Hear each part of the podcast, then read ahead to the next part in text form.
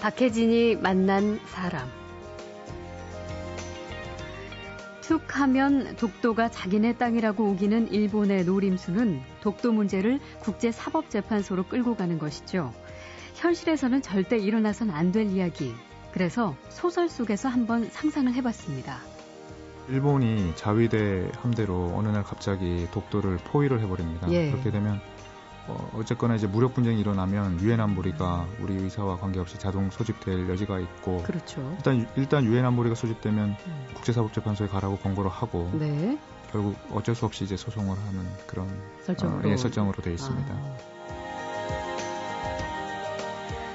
독도 문제에 있어서 우리가 자주 쓰는 말 중에 실효적 지배를 하고 있다. 실효적 지배를 강화한다는 게 있죠. 하지만 이분은 이 실효적 지배라는 표현도 신중할 필요가 있다고 생각합니다. 실효 지배라는 거는 또 남의 땅을 뺏거나 또 주인 없는 땅을 오랫동안 점유 실효 지배해서 우리 땅을 만들거나 아니면 다른 나라 그러니까 우리가 시원적인 옛날의 권한이 우리 땅이라는 증거가 부족할 때 네. 부족할 때 그렇지만 어, 굉장히 오랜 시간 동안 음. 시효 지배를 해왔으면 그 사람이 그 땅을 취득한다 이런 음. 개념일 수도 있기 때문에 안 쓰는 방향으로 가는 게 차라리 더 낫다. 일본의 노림수를 소설로 펼쳐 보이며 만약에 만약을 대비한 힘도 갖춰야 한다.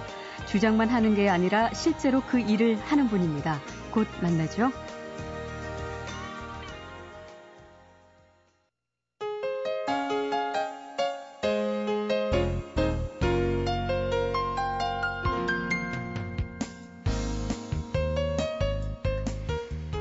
가만히 있는 독도를 자꾸 들쑤시는 일본의 교묘한 시도들. 예전에는 망언이 대부분이었지만 올해는 일본 공무원들에게 한국 국적기를 타지 못하게 하고 또 급기야 일부 일본 의원들이 울릉도를 가겠다고 소동을 피우는 등 유난히 일이 참 많습니다.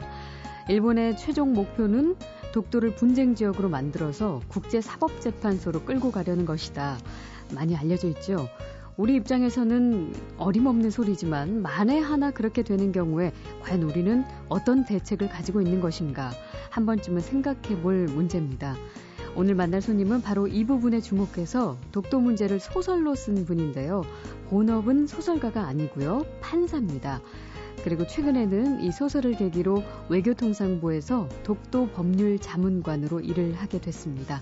그 주인공 정재민 판사를 만나겠습니다. 어서 오십시오. 네, 반갑습니다. 네, 반갑습니다. 꽤 젊으신 분이시군요. 예. 예. 지금 외교부로 가서 일하신 지 얼마 안 되셨죠? 예, 이제 3주째입니다. 3주. 아, 원래는 대구지법 가정지원에? 예, 대구지법 가정지원에서 예. 근무했습니다. 주로 제가 조사해 보니까 거기서는 이혼 소송 맡고 계셨던 판사셨다고요? 예, 그렇습니다. 어, 전혀 다른 일을 하고 계시네요, 예, 이제는. 예, 예. 그러면 글쎄 현직 판사가 이렇게 외교부로 와서 일을 하는 일이 그렇게 흔한 일 같지는 않은데 어떻습니까? 외교부 공간에 나간 경우는 간혹 있었는데요. 예. 외교부 본부에서 일한 거는 처음이라고 알고 있습니다. 아, 그래요. 그 소설을 이제 쓰셨잖아요. 그 예. 소설을 외교부에 계신 분이 읽고 그러니까 한마디로 좀 스카웃을 한 셈이라고 볼 수 있는 건가요? 예, 스카우트는 좀 말이 좀 과한 것 같고 예. 그 소설을 썼으니까 한번 만나자고 해서 예. 그 독도 소설이, 관련 소설이었으니까 예, 독도 in the 헤이그가 뭐 괜찮게 써졌다고 해서 예. 국제법률국장님이 한번 보자고 하셨습니다. 그래서 음. 한번 어, 식사를 하고 말씀을 나눈 와중에 그 즉석에서 이런저런 이야기를 오가면서 네. 한번 일해볼 생각이 없냐 이렇게 음. 이야기를 하셨고 예. 아주 진지하게 그렇게 하신 건 아니고요. 그래도 그런 말이 몇 번 정도 오가면서 예. 예 그러다가 정말 그게 구체화된 거 된것 아, 같습니다. 그러면은 네. 어떻게 흔쾌히 답을 하신 건가요?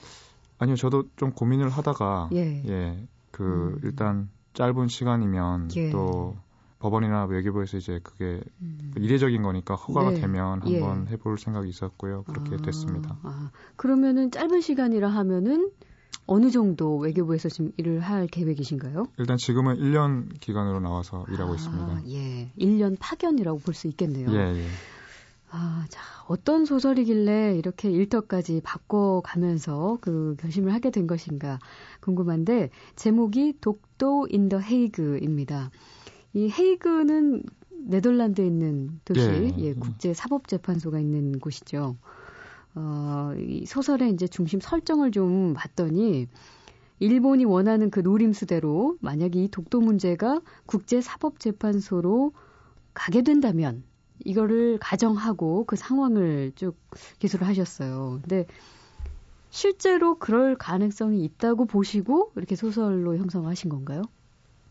아, 물론 그 소설이고 예. 가능성이 아주 낮다고 생각하고 또 그렇게 음. 안 되기를 바라는데 예. 뭐 세상 일이라는 거는 어, 앞을 모르는 거니까요. 그렇죠. 국제적인 일들은 또 음. 특히 돌발 변수가 많아서 어떻게 될지 네. 모르니까 가능성이 아예 없다고는 말할 수 없지 않을까 예. 그런 생각을 하고 있습니다. 예. 상상을 해 보면서 소설을 쓰신 거군요. 예, 예. 그 아주 오래전인 가야 이야기도 나오던데 이게 대략 줄거리가 어떻게 되는지 잠깐 설명 부탁드릴게요. 예, 주인공이 이도아라는 여자 외교관입니다. 음. 외교관인데 어, 아버지가 이제 이형준이라는 소설가인데 갑자기 암살을 당하고 네. 그 아버지가 악보로 된 암호를 음. 예, 이도와 그 딸한테 남기고 죽습니다. 예. 그래서 그 악보가 어, 바로 이제 가락국기라는 지금은 어, 전래되지 않는 그런 음. 고 문서인데요. 예. 어, 그 문서 속에 가야가 그 당시에 굉장히 강한 해상 세력이었기 때문에 음. 울릉도와 독도도 관할했을 것이고 어, 그제 저의 상상입니다만은 네. 예. 그 가락국기를 이제 찾으러 어, 뭐 여러 군데를 돌아다니는 그런 음. 내용입니다. 또 그 가락국기를 찾아서 또 소송을 또 준비하고 이런 네. 내용입니다. 어, 꽤 오래 걸리셨겠네요. 이게 소설이지만 소설 쓰는 분들도 보면 취재 굉장히 열심히 하시던데 이 책 나오기까지 얼마나 걸리셨어요? 처음 그 2년 만 2년 동안 법무관 하면서 초고를 완성했고요. 예. 그 다음에 퇴고는 법관 하면서 시간이 거의 안 나서 3년 넘게 걸렸습니다. 음, 그럼 총 한 5년이라고 봐야 하겠네요. 예. 취재도 일본에 직접 가셔서 많이 하셨겠고요. 예, 예. 그 음. 소설 속 주인공이 그 탐험을 하는 그 장소들을 전부 다 제가 가서 예. 취재를 했었었습니다. 그때가 법무관 시절인가요? 예, 법무관 시절이었습니다. 어, 그 시간이 그래도 좀 나나요? 이 취재하러 다니려면 어차피 여름 휴가가 있으니까요. 예, 아, 여름, 여름 휴가 기간 때 예. 휴가를 어떻게 보면 개인적인 휴가는 반납한 거네요. 네. 이번 이 책은 또그 필명을 쓰셨네요. 정재민 예. 판사 이름으로 나오지 않고 예, 예. 예, 하지환. 예. 네. 뭐 특별한 의미가 있나요? 어, 물하에 지혜 지혜 환 이렇게 둥글환 이렇게 해서 예. 지혜를 물처럼 흘려서 음. 어, 여러 사람이 공유했으면 좋겠다 이런 뜻으로 만든 오, 어, 필명입니다. 직접 만드셨어요? 예. 예. 멋집니다. 어. 근데 어떻게 이 독도에 이렇게 각별한 관심을 가지게 되셨을지 특별한 계기가 있으셨겠죠. 예. 뭐 특별한 계기라기보다는 법무관 때 그 국방부 국제정책팀에서 일하면서 예. 어, 독도 업무를 아주 조금 했었습니다. 음. 조금을 했었는데 그때 저한테 맡겨졌는데 제가 너무 몰라서 네. 공부를 조금 하게 됐었습니다. 예. 음, 그게 시작이에요. 예, 예. 음, 자, 그럼 우리가 이제 한번 본론으로 들어가 보면 그 일본이 독도를 분쟁 지역으로 늘 만들고 싶어 합니다. 그리고 궁극적으로 국제사법재판소로 끌고 가는 것이죠. 그래서 뭐 일련의 도발, 뭐 어떤 그런 전략, 계산하에 모든 것들이 진행되고 앞으로도 그럴 것이다. 하지만 대체로 어떻게 어떤 과정으로 그게 가능할지 잘 상상하고 싶어 하지 않아서 그런지 잘 머릿속에 그려지지 않는데 소설에서는 그 과정을 어떻게 쓰셨나요? 어, 일본이 자위대 함대로 어느 날 갑자기 독도를 포위를 해버립니다. 예. 그렇게 되면 어, 어쨌거나 이제 무력 분쟁이 일어나면 유엔 안보리가 우리 의사와 관계없이 자동 소집될 여지가 있고 그렇죠. 일단 일단 유엔 안보리가 소집되면 음. 유엔 음. 헌장에도 그 가급적 법률 분쟁은 ICJ에서 해결하도록 권고하라는 그 규정이 있습니다. 예, ICJ라면 국제사법재판소. 아, 예, 예. 예. 음. 그래서 유엔 안보리가 국제사법재판소에 가라고 권고를 하고. 네. 그럼 이제 우리가 물론 안 갈 수도 있는데 예. 이 저희 소, 제 소설에서는 일단 그 독도를 포위를 해놓은 상, 상황이라서 예. 그것을 우리가 이제 물리치려면 전쟁을 하거나 소송을 하거나 둘 중에 하나를 해야 음. 될 수밖에 없고. 네. 이제 전쟁을 할까 소송을 할까 고민하다가 결국에는 전쟁은 너무나 부담이 돼서 네. 물론 소송도 부담이 되지만 예. 결국 어쩔 수 없이 이제 소송을 하는 그런 설정으로, 어, 예, 설정으로 돼 있습니다. 아. 네, 말씀하신 대로 그 국제 사법재판소에 가려면 그 상대국 그러니까 우리가 거부하고 그러니까 동의하지 않으면은 이게 불가능하죠. 예, 그렇습니다. 어. 근데 이제 소설 속에서 아까 말씀하신 대로 유엔 이제 권고가 있을 시에 안 들으면 그만 아닐까 싶은 생각도 드는데 그렇게는 할 수 없는 건가요? 그렇습니다. 안 들으면 그만이고. 예. 어, 실제로 그 그리스 터키 간의 분쟁이 1970년대 일어났는데요. 유엔 안보리가 둘 다 ICA에 가라고 했었는데 네. 터키는 끝까지 가지 않았습니다. 음. 근데 이제 그렇게 되면 어 우리가 뭐 세계적인 좀 어떤 문명 국가로서의 입장 같은 게 좀 훼손될 수가 있고 네, 그 국제사회로부터 부담을 네, 느끼게 된다는 그렇죠. 거죠. 우리가 또 유엔 뭐 사무총장도 배출한 나라인데 음. 또 그보다도 우리는 지금 굉장히 일본이 독도를 분쟁 지역화하려고 하려고 굉장히 노력해 왔는데 네. 정말 일본이 100년 동안 해도 못할 그 분쟁 지역화가 우리가 이제 그걸 거부함으로써 될 수 있고 음. 또 우리도 뭐 독도를 우리 땅으로 홍보해야 된다고 이야기하지 않습니까? 네, 근데 네. 이제 그게 굉장히 그 모든 노력들이 사실 흔들려 버릴 음. 수 있는 게 있고요. 예. 제 소설의 경우에는 결국에는 이 자위대가 들어와 있기 때문에 예. 결국 전쟁 아니면 소송밖에 택할 길이 없어서 음, 네. 어쩔 수 없이 차선으로 이제 아시에 가는 걸 아. 설정하는데요. 또 그런 우리가 어쩔 수 없이 뭔가를 선택해야 할 수밖에 없는 그런 상황에 몰릴 수도 있지 않을까. 예. 물론 가능성 굉장히 낮습니다만 네, 네. 예, 소설로 한번 써봤습니다. 예. 그런데 그 국제사법재판소에 실제로 만약에 넘어가게 된다면 국제사법재판소에서는 어떤 절차나 논의 등을 통해서 결론을 내리게 되는 건가요? 뭐 굉장히 복잡한데요. 예. 거기서 뭐 기존의 관례나 국제법에 따라서 예. 어, 판사들이 어, 다 증거를 보고 또 말을 음. 들어보고 그렇게 결론을 낼 것 같습니다. 예. 그 정말 만약에 소설처럼 그런 상황이 발생한다면 어 우리에게 그 유불리를 따졌을 때 어떤가요? 글쎄 뭐 일단 가는 것 자체가 굉장히 우리한테 불리해지는 그렇죠. 거고요. 예. 우리가 이겨야 본전인 소, 소송이니까요. 예, 예. 그래서 또 가면 지금 어 일본인 또 소장이고 일본이 음. 굉장히 오랫동안 뭐 어떤 분은 일본 어떤 재판관은 28년 동안 재판관을 한 적도 있습니다. 예, 아까 그러니까 국제사법재판소의 현 재판소장이 예, 지금 예, 일본 현 재판소도 소장도 지금 오와데사 씨가 일본 소장이고 예, 예, 이전에 어, 계시던 분도 뭐 28년씩 했었고요. 아... 그래서 여러 가지 그 그동안에 노하, 축적된 노하우가 일본이 예, 많고 네. 또그 지금 ICA에서 행사하고 있는 영향력도 크고 유엔에서 음. 행사하고 있는 영향력도 크기 때문에 네, 네. 뭐 우리가 지금 거기 가서 뭐 공평한 공정한 음. 판단을 받기 어려운 상황이라고 생각합니다. 근데 국제 사법 재판소의 재판관 중에 그렇게 일본인들이 있다면 그 독도 문제를 이렇게 민감한 이 독도 문제를 논할 때 좀 제적 사유가 되지 않을까? 아, 그걸 보완하기 위해서 이제 우리나라 재, 소송이 생기면 예. 우리나라 국적의 재판관도 한 명 더 들어갈 수 있거든요. 네. 예. 그렇지만 그냥 임시 재판관과 음. 그쪽에서 계속 몇십 년 동안 있으면서 영향을 미친 정규 재판관의 영향력은 네. 다를 겁니다. 아, 그리고 국제 소송 경험도 중요할 것 같아요. 예, 예, 그렇습니다. 예. 일본의 경우는 어떤가요? 일본은 음, 뭐 중재긴 한데 세 차례 정도 있었던 걸로 알고 있고요. 음. 우리는 지금 특히 ICJ 같은 경우는 전혀 없습니다. 예. 그럼 이런 상황에서 이제 좀 함께 논리적으로 탄탄하게 무장이 된 채 겨룰 수 있는 국제법 전문가가 우리나라에는 얼마나 있나요? 우리나라 국제법 교수님들이 뭐 훌륭하신 분들이 굉장히 많고요. 예. 어, 또 젊으신 분들은 뭐 언어도 잘 되시고 음. 또 열의도 있으시고 그런 훌륭하신 분들이 아주 많고 예, 문제는 경험인데요. 예. 그 동안에 아무리 똑똑해도 이제 ICA에서 시, 실제로 몇 번을 해본 게 좀 전 중요하지 않나 그런 생각을 합니다. 네. 그런 면에서 ICA에서 실제로 소송을 누구 걸 맡아서 예. 어, 해본 분은 없다고 생각하고 아직까지요? 있습니다. 네. 예. 참 글쎄 상상하기 싫지만 진짜 그런 상황이 만약에 발생한다면 그러니까 국제사법재판소에서 양측이 붙었다.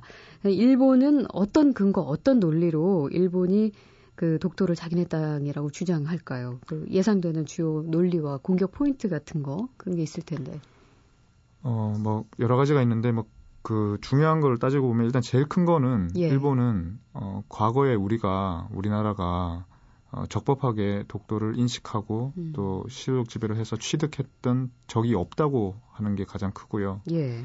그렇지만 이제 뭐 자기들은 몇, 몇 개가 있고 제가 볼 땐 가장 강력한 게 이제 1905년에 어, 시마네온으로 독도를 편입했다. 네. 그 1905년 이전에는 당, 한국 너희들이 뭐 제대로 확실하게 음. 권을 취득한 적이 없지 않냐. 그렇지만 우리는 그때 제대로 국제법적 요건에 맞춰서 취득했다. 예. 이게 가장 뭐 강한 논리가 아닌가 음. 생각합니다. 예. 독도를 분쟁 지역으로 부각시켜서 국제사법재판소로 끌고 간다. 절대 이루어져서는 안 될 일본의 노림수입니다. 그런데 만약 그렇게 된다면 어떻게 대응을 해야 할 것인가? 소설 형식을 빌어서 이 문제를 담아낸 정재민 판사가 최근 외교통상부 독도 법률 자문관으로 임명이 됐습니다. 오늘의 손님입니다. 박혜진이 만난 사람. 아, 올해 있었던 소동 잠깐 얘기해 보죠. 그, 울릉도에 가겠다는 일부 일본 의원들의 시도로 굉장히 시끄러웠었는데, 그때 당시에 이제 우리의 대응을 놓고 오히려 일본 의원들의 노림수에 걸려들었다. 일본 의원들을 도와준 셈이 됐다. 이런 비판도 있었거든요. 그 부분에 대해서는 어떻게 보시나요? 그래서 이제 우리의 대응이라는 게 뭐 정부의 대응도 있고 언론의 대응도 있고 예. 시민단체의 대응도 있을 텐데 그 가까이 대해서는 뭐 다른 이야기를 할 수 있을 것 같고요. 네. 일단 일본 의원들이 유명해지면 자기 개인적으로는 음. 어, 어떤 소위 말해서 재미를 보지 않았나 그런 정치적인 입지를 굳히는. 예. 예. 그렇지만 이제 또 최근에 들어오면서 예. 우리 그 국민들이나 여러 가지 여론 같은 게 과거보다 굉장히 성숙해 가고 있는 거 아닌가 음. 좀더 냉정해지고 네. 좀더 전략적으 로 되고 있는 거 아닌가 그런 생각을 하고 있습니다. 아.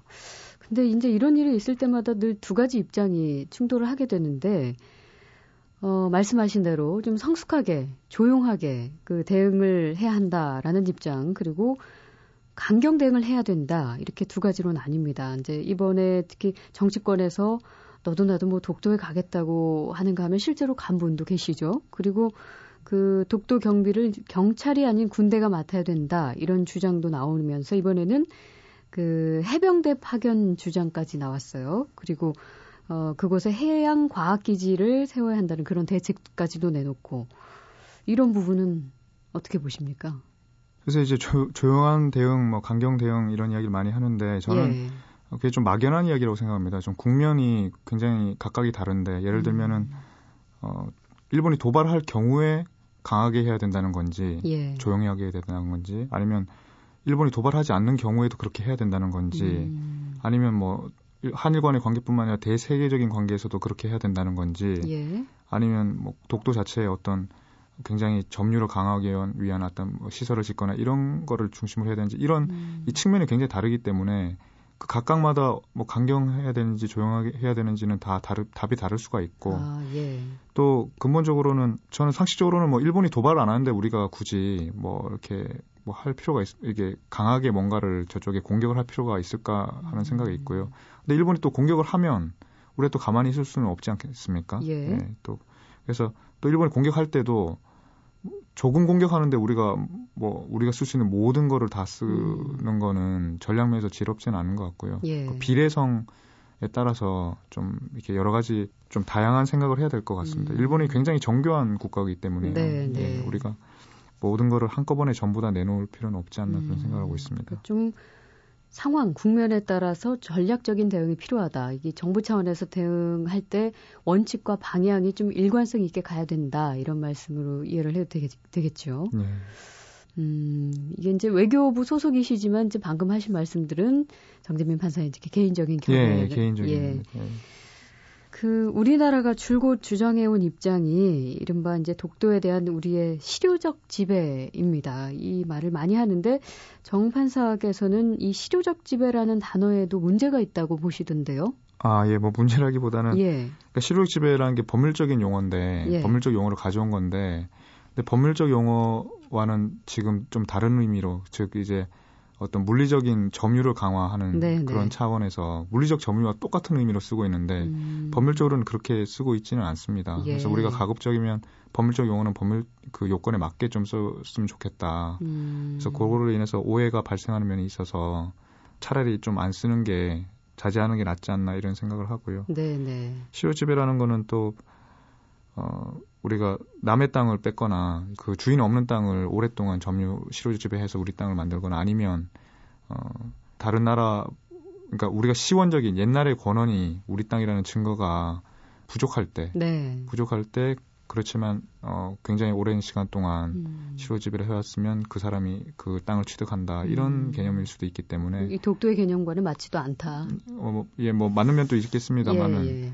어 우리가 무조건 그 실호지배가 모든 게 음. 모든 무슨 무슨 만명통치약처럼 네, 네. 우리가 그게 제일 큰 그 증거인 것처럼 이렇게 음. 너무나 부각돼 있는 것 같아서요. 예. 그래서 물론 정확하게 쓰면 좋긴 한데 네. 오히려 이제 그럴 바에야 가급적이면 이제 아예 좀 안 쓰는 방향으로 가는 게 차라리 더 낫지 않나 이런 생각을 하고요. 네.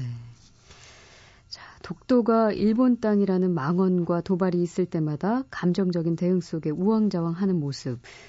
이게 바로 일본이 원하는 것이라고 합니다. 이 독도 문제를 국제사법재판소로 끌고 가려는 일본의 의도와 예상 가능한 시나리오를 소설로 풀어낸 정재민 판사를 만나고 있습니다. 박혜진이 만난 사람. 음, 이번에 그 소설 독도 in the 헤이그 네. 이게 저기 처음 쓰신 소설 아니시죠? 예, 예. 예. 예. 이전... 두 번째 소설이고요. 제가 장편 소설은 세 번 썼습니다. 아. 그리고 참 요번에 이제 예. 다다, 다음 주나 다다음 주쯤 어, 독도 in the 헤이그 아이라는 그 어떻게 보면 네 번째 소설이고 한데 예. 그거를 이제 나올 겁니다. 그게 독도 인 더 헤이그는 사실 독도에 대해서 전혀 모르는 학생들이나 음. 일반인들 중에 전혀 이제 모르는 사람들을 위해서 흥미 위주로 뭐 이게 심심풀이로 읽으면서 독도에 대해서도 조금 기초적인 지식을 네. 가질 수 있는 그런 책을 음. 쓴 건데요. 어, 아예 모르시는 분들은 일반인은 거의 안 읽으셨고 네. 그 독도 전문가들이 거의 읽으셔서 예. 굉장히 창피하고 그 이럴 바에야 조금 더 저도 잘 모르지만 아직도 예. 조금 수준을 더 높여서 음. 예. 그래서 학생들 부교재 정도로 써도 무방할 예. 예, 그런 책을 한번 만들어 보려고 독도 인 더 헤이그 어. 아이를 이제 어, 준비하고 역시 있습니다. 소설 형식인가요? 예, 예. 독도 인더 헤이그와 플롯은 비슷한데요. 아. 내용이 상당히 많이 다르고 또 예. 전문화되고 또 문장도 많이 고쳤습니다. 어차피 음. 독도 인더 헤이그가 6년, 7년 전에 쓴 책이라서 네, 또 네. 바꿀 상황이 변해서 바꿀 내용도 많고요. 그래서 음. 바꿨습니다. 예. 음. 언제부터 이렇게 소설 쓰실 생각 하셨나요? 대학생 때부터 처음 쓰기 시작했어요. 원래 글 쓰시는 걸 좀 좋아하세요? 원래 어 뭐 저는 제가 좋아하는 걸 하면 좋겠지만 예. 저는 좀 가치 있는 거를 어 하고 싶은 욕심이 좀 더 강한 것 같아서 네. 어, 문학의 가치를 좀 다시 보게 돼서 네. 그때부터 쓰기 시작했습니다. 음, 보통 이제 우리가 생각하는 법대생의 풍경은 그 동그란 모범생 안경을 쓰고 그 법전 공부할 시간도 막 부족해서 식사하면서도 막 책 보고 이런 모습인데 좀 다르네요. 예, 대부분이 저도 그런 모습이었고요. 예. 대부분 그런데 어, 그래도 뭐 가끔 쉴 때도 있으니까 네, 그때는 네. 조금 더 음, 문학에 관심을 가지고 이렇게 했습니다. 음, 그 스스로 생각하실 때 작가로서의 자질은 그 많이 있는 것 같으신가요? 왜냐하면 작품 그 전에도 그 지금 두어 편 쓰셨죠? 네, 예, 세권 썼습니다. 세 권. 네. 근데 상도 타신 적이 있더라고요. 예, 뭐 작년에 매일신문사 주최한 어, 포항국제동해문학상을 수상했습니다. 예, 예. 어. 앞으로도 소설을 계속 쓰실 건가요? 사실 소설 세권 썼는데 예. 다 계속 제가 계속 그 다음에도 써야지 해서 쓴 건 하나도 없고요. 항상 그게 마지막이라고 생각하시고 예, 생각하고 예. 썼고 저가 저는 뭐 제가 자질이 있지도 않고 저희 와이프도 저는 항상 자질이 없으니까 쓰지 말라고 하는데 예. 저도 진짜 뭐 타고난 것도 없고 그렇게 생각하는데 음. 어떻게 계기가 되고 인연이 돼서 네. 그 쓰게 됐고요. 또 앞으로도 마찬가지일 겁니다. 지금은 쓸 생각이 전혀 없고요. 또 음. 시간이 또 허락해 주는 게 제일 관건이니까 음, 네. 뭐 앞으로 두고 봐야 될 것 같습니다. 예. 이제 본 직업이 법관이시니까 예를 들어 이제 그 법이나 그 법원을 둘러싼 미스테리나 추리 소설 같은 거 뭐 이런 것도 이제 저는 왠지 독자로서 재밌을 소재 같은데 그런 거 쓰실 생각은 혹시 아이디어 내보신 적 그런 있으세요? 뭐 생각은 있어도 저는 이제 가급적 뭐 제 주변에 있는 이야기는 음. 안 쓰는 것이 또 그런 분들에 대한 배려라고 예. 생각해서 잘 안 쓰려고 그러고 있습니다. 네, 네. 자, 마지막으로 중요한 질문이 될 것 같습니다. 그 독도 문제가 국제 사법 재판소로 회부돼서는 절대 안 될 겁니다. 하지만 이게 안 된다, 가능성이 없을 것이다, 낫다 하면서 그냥 손을 놓고 있을 수만은 또 없는 문제인데 국제 사법 재판소로 만약 회부가 된다 해도 우리에게 이제 어, 전략과 대응법이 있으면 또 이 상황은 달라질 겁니다. 이런 좀 매뉴얼이랄까요? 이런 게 있어야 될 텐데 외교부 지금 들어가신 지 한 달여 아까 주셨다고 예, 했죠? 예. 예. 어떻든가요? 뭐 그런 게 좀 존재하나요? 일단 뭐 그런 거 존재하는지 아닌지 자체도 제가 좀 비밀로 하고 싶고요. 예, 예. 어, 하여튼 외교부에서는 어, 제가 옛날에 들어가기 전에 생각했던 것보다 훨씬 더 깊고 음. 어, 다양한 가능성을 여러 가지 측면에서 고민을 하고 네. 있고요. 또 국민들이 또 그걸 좀 알아줬으면 좋겠는데 이제 어, 좀 그 국민들 생각하시는 것보다 훨씬 더더 음. 더 진지하고 하게 생각하고 있는 것 같습니다. 제가 뭐 외교부 있어서 그런 이야기 하는 건 아니고요. 네. 예, 그런 정도로 하겠습니다. 예. 자, 독도에 대한 일본의 노림수를 정확하게 알고 대응하자는 소설을 쓴 판사. 최근 외교통상부 독도 법률 자문관으로 임명돼서 아주 중요한 일을 맡게 될 정재민 판사와 오늘 함께 했습니다. 고맙습니다. 네, 고맙습니다.